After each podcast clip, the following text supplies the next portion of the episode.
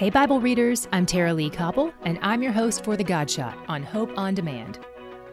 When the goodness and loving kindness of God, our Savior, appeared, He saved us, not because of works done by us in righteousness, but according to His own mercy, by the washing of regeneration and renewal of the Holy Spirit.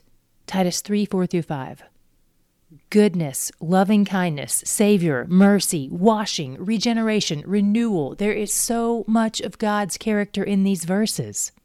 And on top of that, we see all three persons of the Trinity here Father, Son, and Spirit.